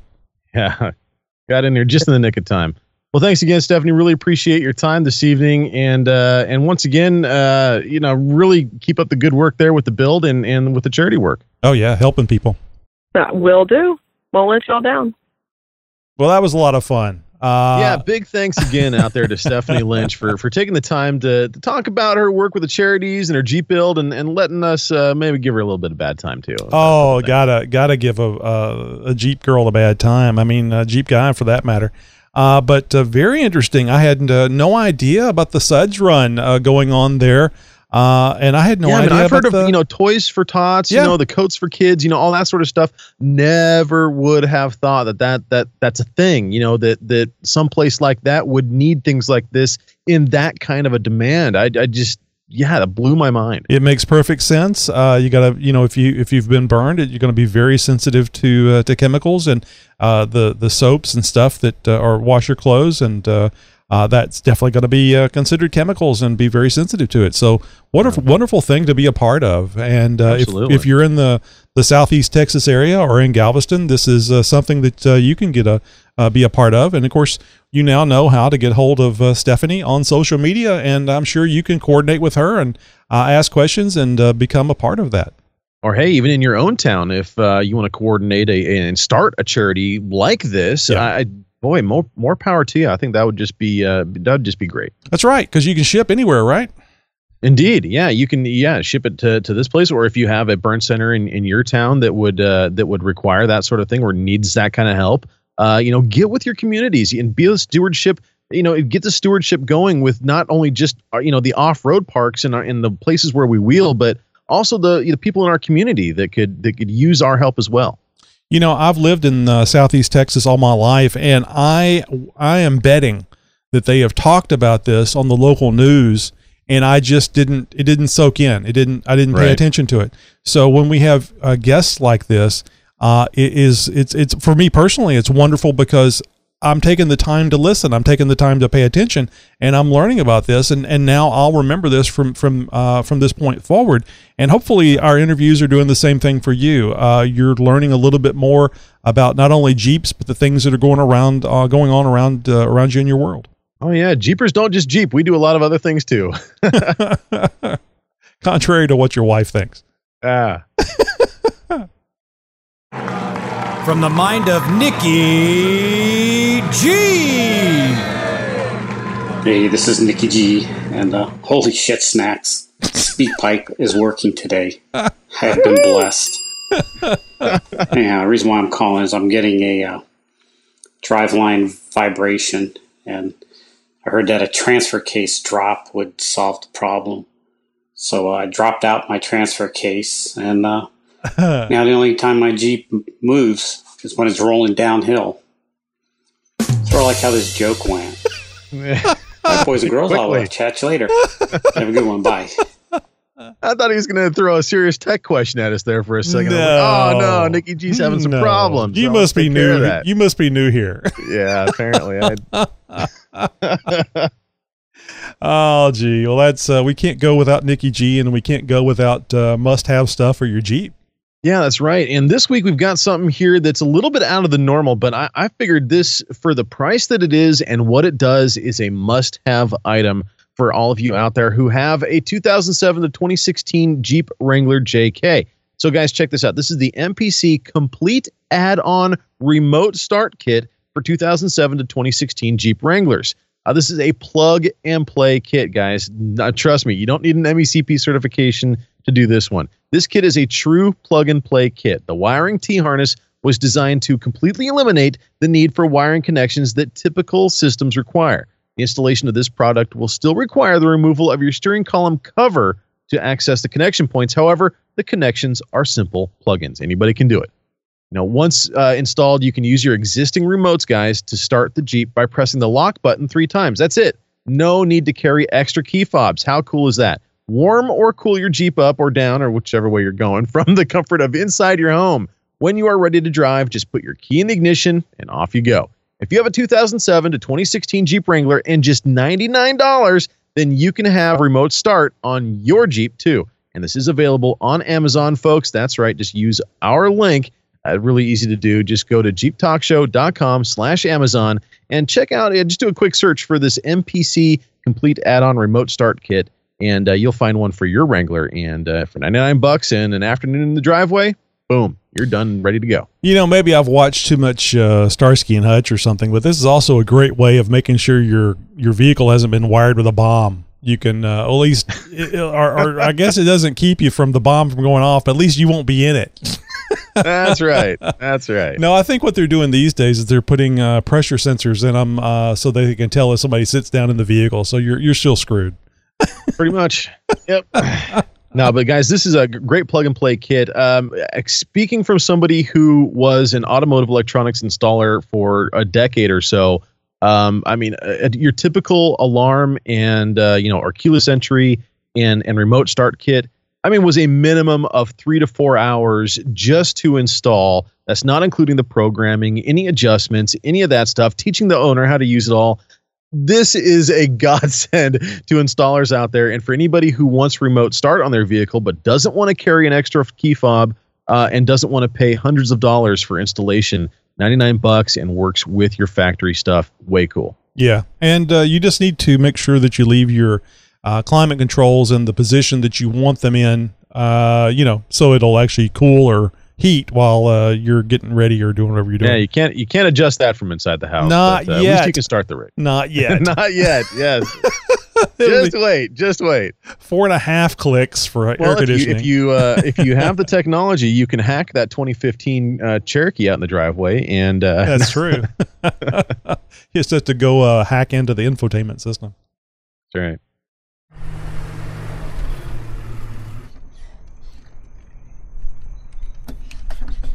There is a rumor that after a long, long wait, you're finally going to get head. well, I'm going to get a head at least. Uh, yes. No. This is uh, this is a long time coming. Uh, for That's those of you she who said. are, uh, this is uh, wait, wait for it. That'll work. So yeah, my, my Jeep has been down for uh, well over a year now, um, and uh, there's some some major mechanical going on. I've I've got the engine completely, uh, well, just about uh, completely torn down. Um, the head has been at a machine shop uh, for the better part of two months now, and uh, and I told them to to keep it as long as they as they needed. I had no time frame on this, and so you know it wasn't one of those things that I needed in you know done before the weekend type of thing, but. But they've they've gotten around to it and uh, they've got everything all done. The head is in good condition. It has been completely rebuilt, and they're even hooking me up with some special pricing on some of the other parts that I needed, um, which is you know obviously the the head gasket kit. Um, uh, I needed some push rods and lifters as well, uh, and they they went ahead and got me some some great pricing on that that I couldn't match anywhere else. So uh, big kudos and a shout out to D and D Machine in Portland, Oregon. Uh, they've hooked me up, and I want to hook them up with a plug as well. So once again, I'll mention them. Um, yeah, we should do an, an official uh, 30 second promo or something for them, Josh. Oh, I might do that. I might, uh, you know, offer them uh, commercial services or something like that, and uh, and produce a commercial for them that they could use on the radio, and we could play it here. Sure. Uh, I mean, uh, it's perfectly fine if you if you had said no, I don't want to give them that much attention, but I was thinking Well, if they're, will see. if they're think, helping you out. That's at least the fourth or fifth time I've mentioned them on the show by name. I'm, I'm not. I don't have their number here directly in front of me. Otherwise, I'd probably give that out too. But they are online. You can. I think they even have a Facebook page. That's D and D as in dog and dog, or you know Dave and Dave, whatever. You know D and D Machine uh, in Portland, Oregon, and uh, and they've they definitely do right by me. Man, I wish there was a place like that close by here. I mean, I'm sure there is. I just don't know there might it. be, yeah. there I- might be, Tony. Just so take, takes a little bit of research. it's a it's a great service. Whenever you uh, when you hear somebody saying, "I've used this service and it, it they did it they did it right. It, it was a good service and uh, so on and so forth." So you've you've got to bring us some pictures of the head. Well, yeah, no, I'm. I, might have it show and tell ready for uh, for next week. I, I'm not sure when I'm going to have the time uh, here. I won't be able to do anything this weekend. I've got way too much going on this weekend. Uh, next weekend, I might be able to do that. But the, one of the other things that I'm waiting on um, is a timing chain uh, kit. So it's a new, new couple new sprockets, a new timing chain and tensioner. Um, and uh, and I, I figured while I have you Oh, know, yeah. the whole front of the engine off, top of the engine off, and all that, it's one of those things. While you're in there, you might as well fill in the blank. And if anybody's had a Jeep for a long time, they're into Jeep building and stuff, you know that that's all too common with a lot of a lot of things. And once you start, uh, you know, getting into one area and start doing modifications or upgrades to one thing, it's sort of well, hey, while you have that off and while you're in there, you might as well do X, Y, and Z as well. Uh, otherwise, doing it all over again is just making more work for yourself. Oh, or, yeah. you know, So- stuff like that. So, so much trouble pulling all that stuff off there. So once it's off, it just uh, makes uh, complete sense to uh, do it now. And uh, Exactly. a timing gear and chain is never a bad thing to do. Uh, the the, No, the worst thing is getting to it. Yeah, yeah, exactly. Well, now that the, you know the, the core support and the radiator is out, and I've got you know all the access in the world. It's oh, you can sit no there with a five foot to. five foot extension and uh, just I sit in a sit chair. there, you know, put my feet up on the winch, but you know, okay, I'm just gonna go ahead and just you know do this right now. ah, this is a ni- nice and relaxing. I don't know why anybody doesn't like doing this. Yeah, well, hey, speaking of service, though, um, last week we talked about a major fire extinguisher recall, and that's why I think another reason why uh, kind of triggered Nate to uh, to call us in and, and and talk about that as well a little bit. Uh, we talked about that that Kidde uh, fire extinguisher recall that is uh, f- affecting millions and millions of units across 40 years of manufacturing. Uh, a huge product recall. Um, I, I have one of these fire extinguishers myself. I actually called uh, called them uh, the day after we recorded last week's show and uh, well, I went through on on their their online process, and um, not exactly very intuitive. I, I would say I, I was confused at a couple of points. They did not make it easy. Um, the, the there's a massive list of things you have to go through to find, you know, whether or not yours is in this range or that range in this model group or that model group. Um, there is no confirmation once you filled in the information that you know it's on its way or that it's being sent or, or whatever. I mean, it's just, I mean, it, it's like a drunk fourth grader put together the coding for for, for the, you know their their online recall section or something like that. I maybe it was that was just overwhelmed and and I was at a bad time and and you know the, the server was getting you know overwhelmed or something like that and it just you know it crashed on me or something. I don't know. But what I what I do know is that I wasn't happy with the results that I got online uh, going through my th- this recall process. So I tried giving them a call, and after about 20 minutes of on hold, I was just like, you know, screw this. You know, I'll, you know, try this again another day or something like that. So if you guys are in this process as well, heads up, it might not go as easy as you think. I was actually hoping for a lot easier of a process. I was hoping for something. I mean, because this, uh, with as big of an effect as this has on the marketplace, I figured that you know this would be something that they put everything into. They're going all in to make sure that everybody's going to get taken care of and they can do it easily. Well, not so much. So uh, I'm gonna I'll, I'll, keep at it, and uh, next week if anything changes, I'll let, give you guys another update. Well, I'm going to state the obvious here. Um, take the devil's advocate uh, position. Uh, if you had uh, 37 million fire extinguishers oh, that were true. being recalled, uh, yes. and if it was going to cost you a dollar for every one of those, which you know it's going to be a lot more than that, uh, I would, I, I, if I was the CEO, I would say, man, I would love to be able to give them the fastest service, the easiest way of getting that replaced because yes, it's so Bill it's so critical. You know, Bill in accounting has something to say though. but but as a CEO and wanting to keep everybody's job, we probably need to do this but we probably don't need to do it easy because right. because we really don't want to, oh, to replace hedging, 37 million fire extinguishers. I, I, bet they're hedging on on the fact that a lot of people are going to get frustrated and give up, yes. or the, they'll be like, "Well, it looks just fine to me. I think that'll it'll be just fine in the future." Uh, they'll ignore it, or they don't know about it, mm-hmm. or oh, or whatever. And and and chances are half of you know these recalled units will never get taken care of. Oh, I bet you, I bet you it would be as high as maybe thirty percent will be replaced. Oh yeah, yeah, I, I, yeah. I, just because people are lazy and they don't want to. Oh, I'll just buy another one. You know what's a fi- what's fifty Yeah. bucks? right.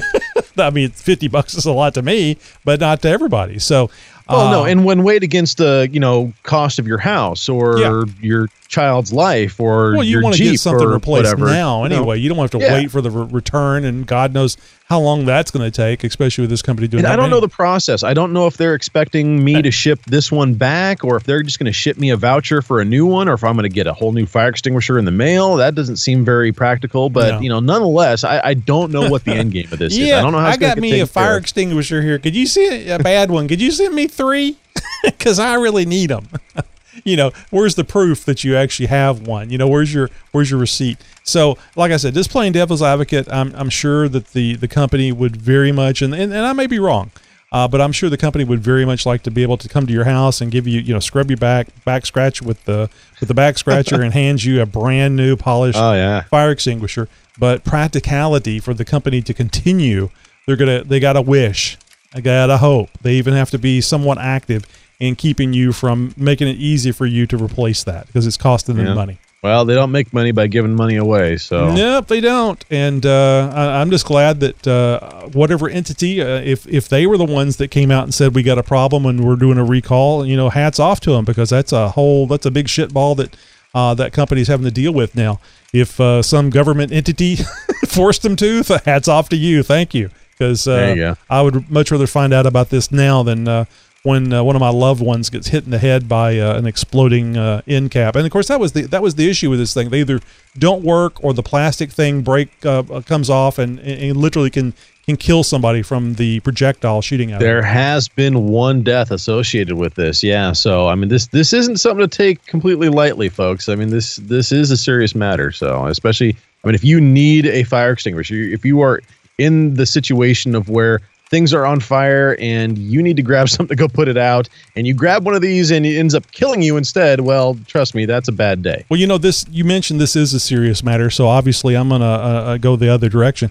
What if, what if a Grand Cherokee is involved in a rear collision? Oh, for F's sake! Which which ignites the gas tank because we've heard, you know, you've reported on this, and and the the Cadet, who I think was in room two two two in an old show. Uh, the Cadet fire extinguisher in pops off from the crash, putting out the fire. Oh, it is a series saves the day. it is a series of recalls that actually cancel each other out. Yeah. now, in what universe this will actually happen in? Talk about a perfect storm of events. Wouldn't that, wouldn't that be cool? Is like you, Yeah. could, you could sue both of them, but you know for what? Yeah. Thanks. I guess. and Oh, and, and, they're, and going. We meant to do that. Yeah. All right, so uh, uh, you're done, aren't you, Josh? Yeah, I'm done. So that's it. Good night, folks. Bye. yeah, don't don't tell Josh bye because he clicks and hangs up. goes back to his normal life. He goes back to watch the uh, to watch the skies for the bat signal.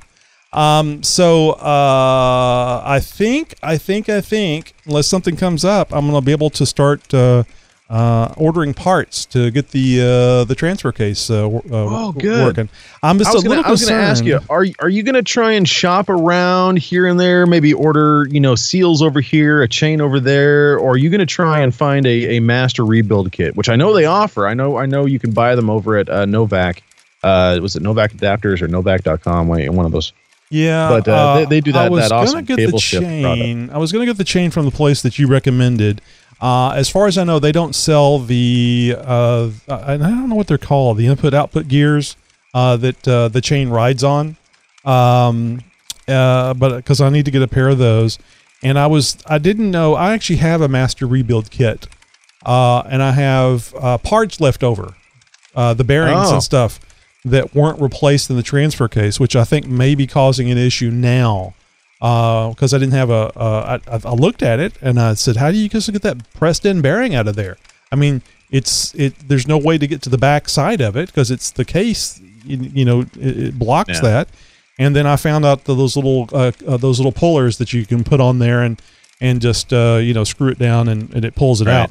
So I can I can go out there and see if I can find those bearings, which I'm sure are in fine shape, just because they're laying around. As long as they're not in something or rolling around on the ground, I mean, I can air them and, and put grease in them. Uh, I could I can reuse. I mean, I could not reuse. I could use those, or I could spend whatever it was. I think I spent like a hundred bucks on the master rebuild master rebuild kit before. My concern is is because is because this is a daily driver. I need to get that transfer case fully operational on like over a weekend.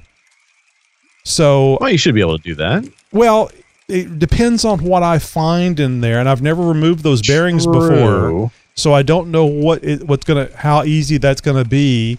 So I mean, there's always a possibility where I just put it back together and uh, and then uh, take another run at it. Uh, but I would rather not do that. Although since I put the Tom Woods uh, Sye on there, it's a lot easier to break that transfer case down. There was Yeah, all those rings and stuff, those snap rings were just uh I mean, it's not like the snap rings were difficult to get to.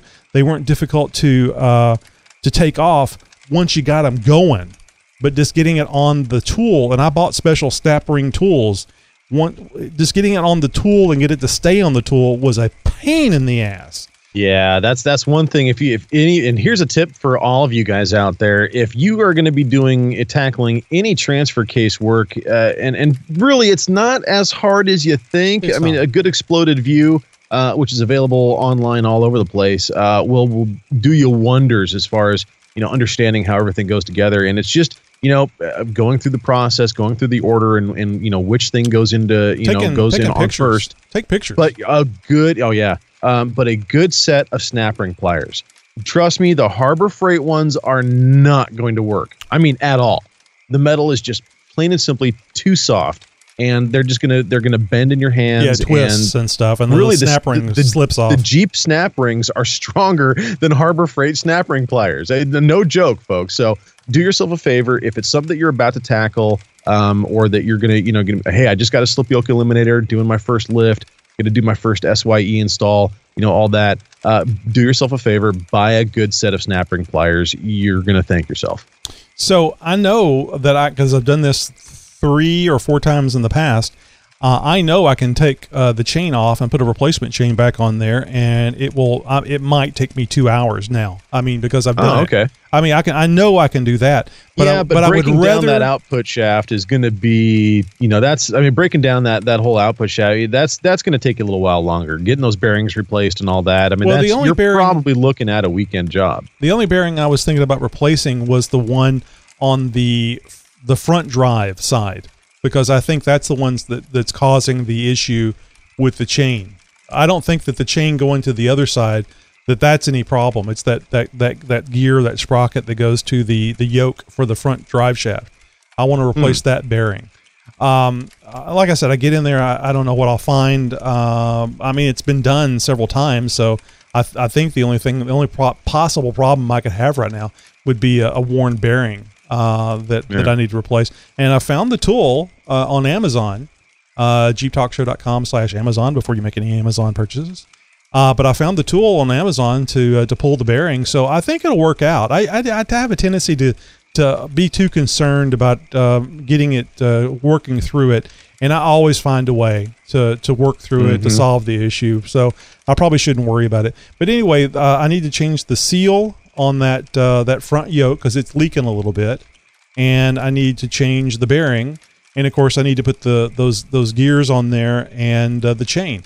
And uh, the gears were very easy to, to replace. I, I've only done it once, uh, so I don't think it'll be it'll. And the other thing is, it's going to cost me around three hundred bucks for parts, and I would really rather not have to do this again after you know Yeah. fifteen thousand miles or ten thousand Yeah. miles or and and absolutely no fun off road. No fun off road, Josh. I did this thing. I, I rebuilt this transfer case, and I had no fun off road. Before the Oh, chain man. stretched, That's sad. you know what I'm saying? I mean, it'd be different if I'd been uh, hardcore wheeling it, and I'd, I'd go, well, you know, I got my 300 bucks of fun out of it.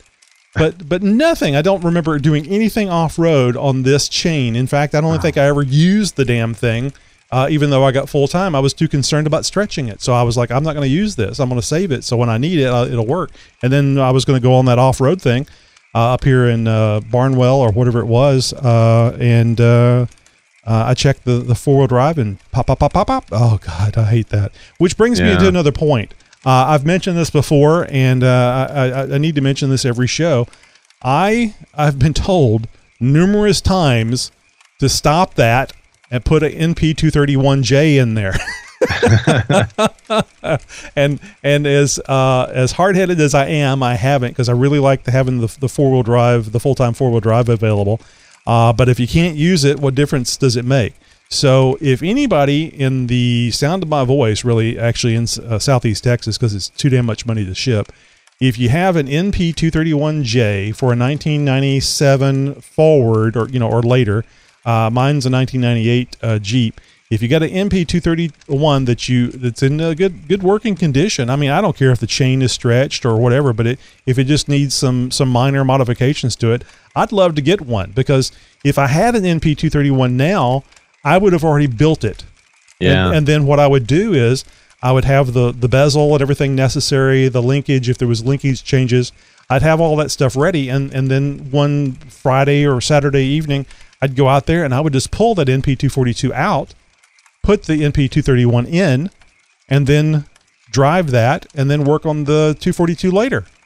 And, There you go. You know, and then I I could, you know, we drive Jeeps. We need we need to be able to swap things, right, guys? Yeah, exactly.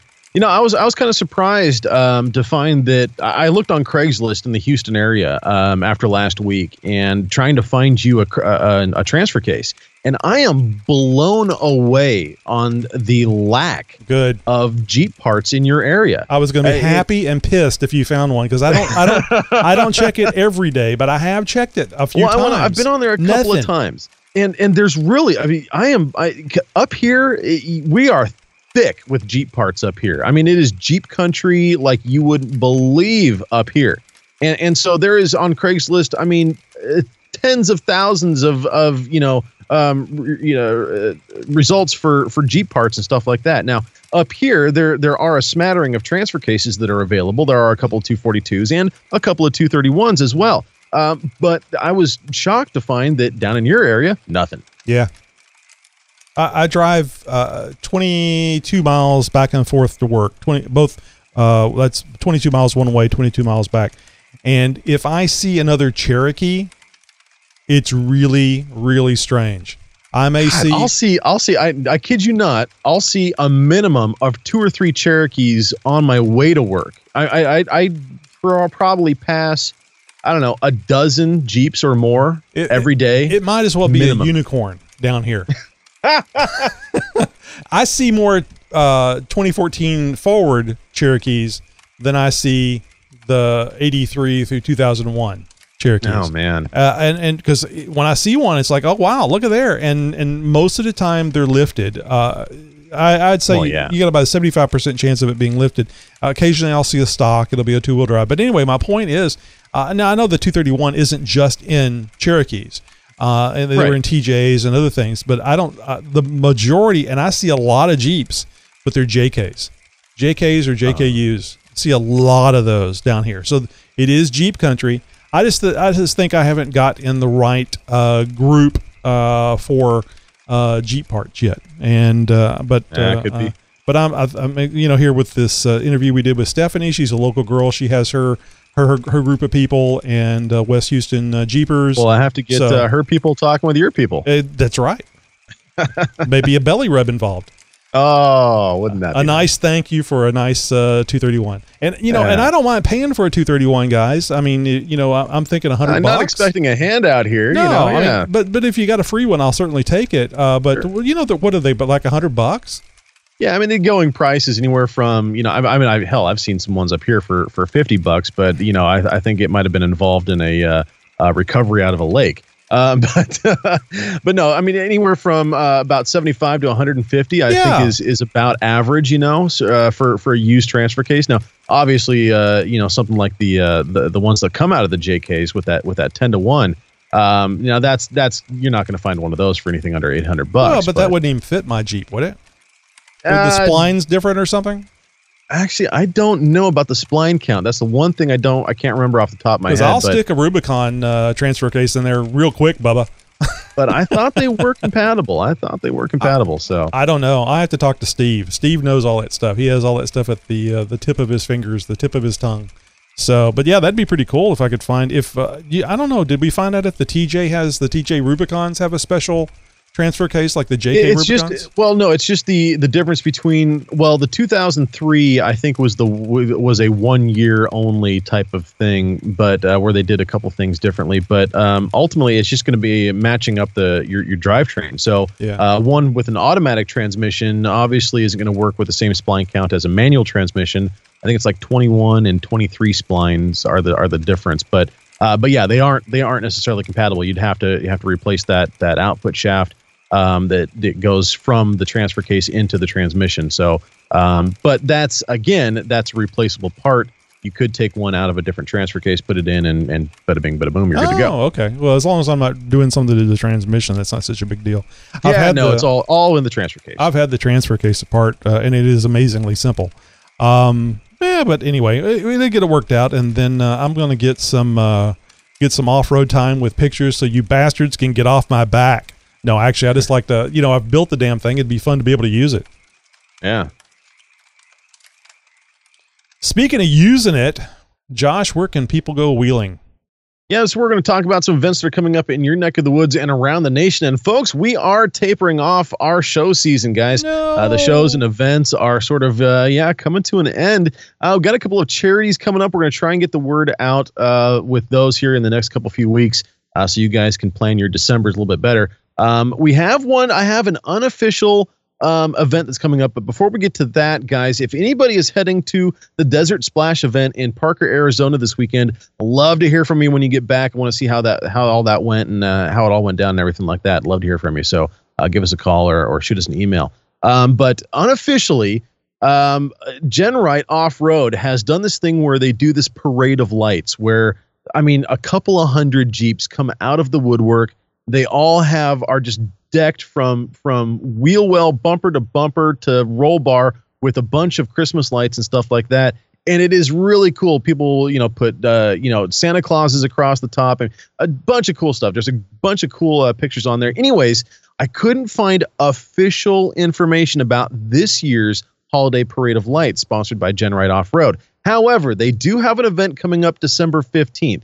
Last year, this event was held on December 16th.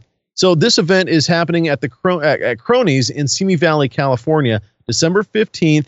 Check out their events page on GenRight's Facebook page for more information and uh, see if we can't actually find out if this is going to be an official holiday parade of lights or just another uh, Genrite meet and greet. Oh, and don't forget about that Suds run that uh, Stephanie was telling us about happening this weekend down here. Oh, in that's the, this weekend. Yeah, Yeah. down here in Southeast Texas.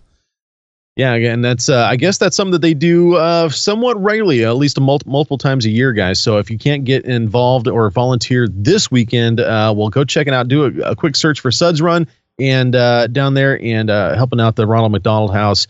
And I'm sure you guys will be able to find some information to help you out. Get involved with the next one. And we're going to make Stephanie give us uh, some heads up warning, so we'll be able to tell you guys ahead, well ahead of the the situation, the event in the future. Well, hey, do you guys know of an off road event that's coming up? Shoot us an email with some details. Have you been to a Jeep event recently? Well, let us know what you thought and what you saw. Call our 24 7 voicemail line at 530 675 4102 and leave a message night or day. We'd love to hear from you. Have you heard about our survey? Have you taken our survey? Well, damn it, take it again, and this time make some stuff up. No, go over to no, please don't. go, go over to jeeptalkshow.com slash survey and fill out the uh, survey honestly. Now, we love hearing from our listeners, folks. We're on Facebook, Instagram, Tumblr, Twitter, Google Plus. Pretty much, we're dominating the web. Just go to your favorite social media site and search for Jeep Talk Show. You'll be able to find us. Oh, you remember forums? You know, before Facebook we got so popular? Well, join us on the Jeep Talk forum. Pictures, stories, more detail how to, or ask questions of the host. That's jeeptalkforum.com. And you know what? You can search a forum. You can't really search Facebook. Now, can you? Hey, call us anytime. Leave us a voicemail at 530 675 4102. And you may hear it on the show. You know, Josh, I remember when I was having a hard time remembering that number. It's It just rolls off like butter now. Oh, yeah. And hey, don't forget, we have free applications for your phone or tablet. Just go to the Apple Store or Google Play and search for Jeep Talk Show. Are you making a purchase online or maybe on Amazon.com? Well, be sure to go to JeepTalkShow.com slash Amazon first. Every purchase you make using that link helps keep the lights on at Jeep Talk Show Central. Thanks in advance for your support. And hey guys, if you're out, the, out there in the sound of my voice and you're looking for a voice for your product or your business, by all means, check out my professional voiceover services at thevoiceofjosh.com. Reach out to me at josh at thevoiceofjosh.com. Well, that's it for this week, guys. Until next week, be sure to follow us on Twitter, Instagram, and Tumblr. Friend us on Facebook, circle us like vultures on Google Plus, and above all else, be sure to tell a friend about the Jeep Talk Show. So no matter where you're wheeling, if you pack it in, pack it out. Let's leave our outdoor recreations and our wheeling destinations in as good, if not better, condition than they were when we arrived. Remember to always tread lightly, stay on designated trails, and don't wheel where you're not supposed to. If you'd like to learn more about the Tread Lightly principles and how you can help keep our trails and public lands open for off-road use, head over to www.treadlightly.org. We need to get somebody from Tread Lightly on here and, and interview them. Hear about all the nasty things that happen out on the trail. Oh, I got some more stories for you. You guys have a great Jeep week. We'll see you next time.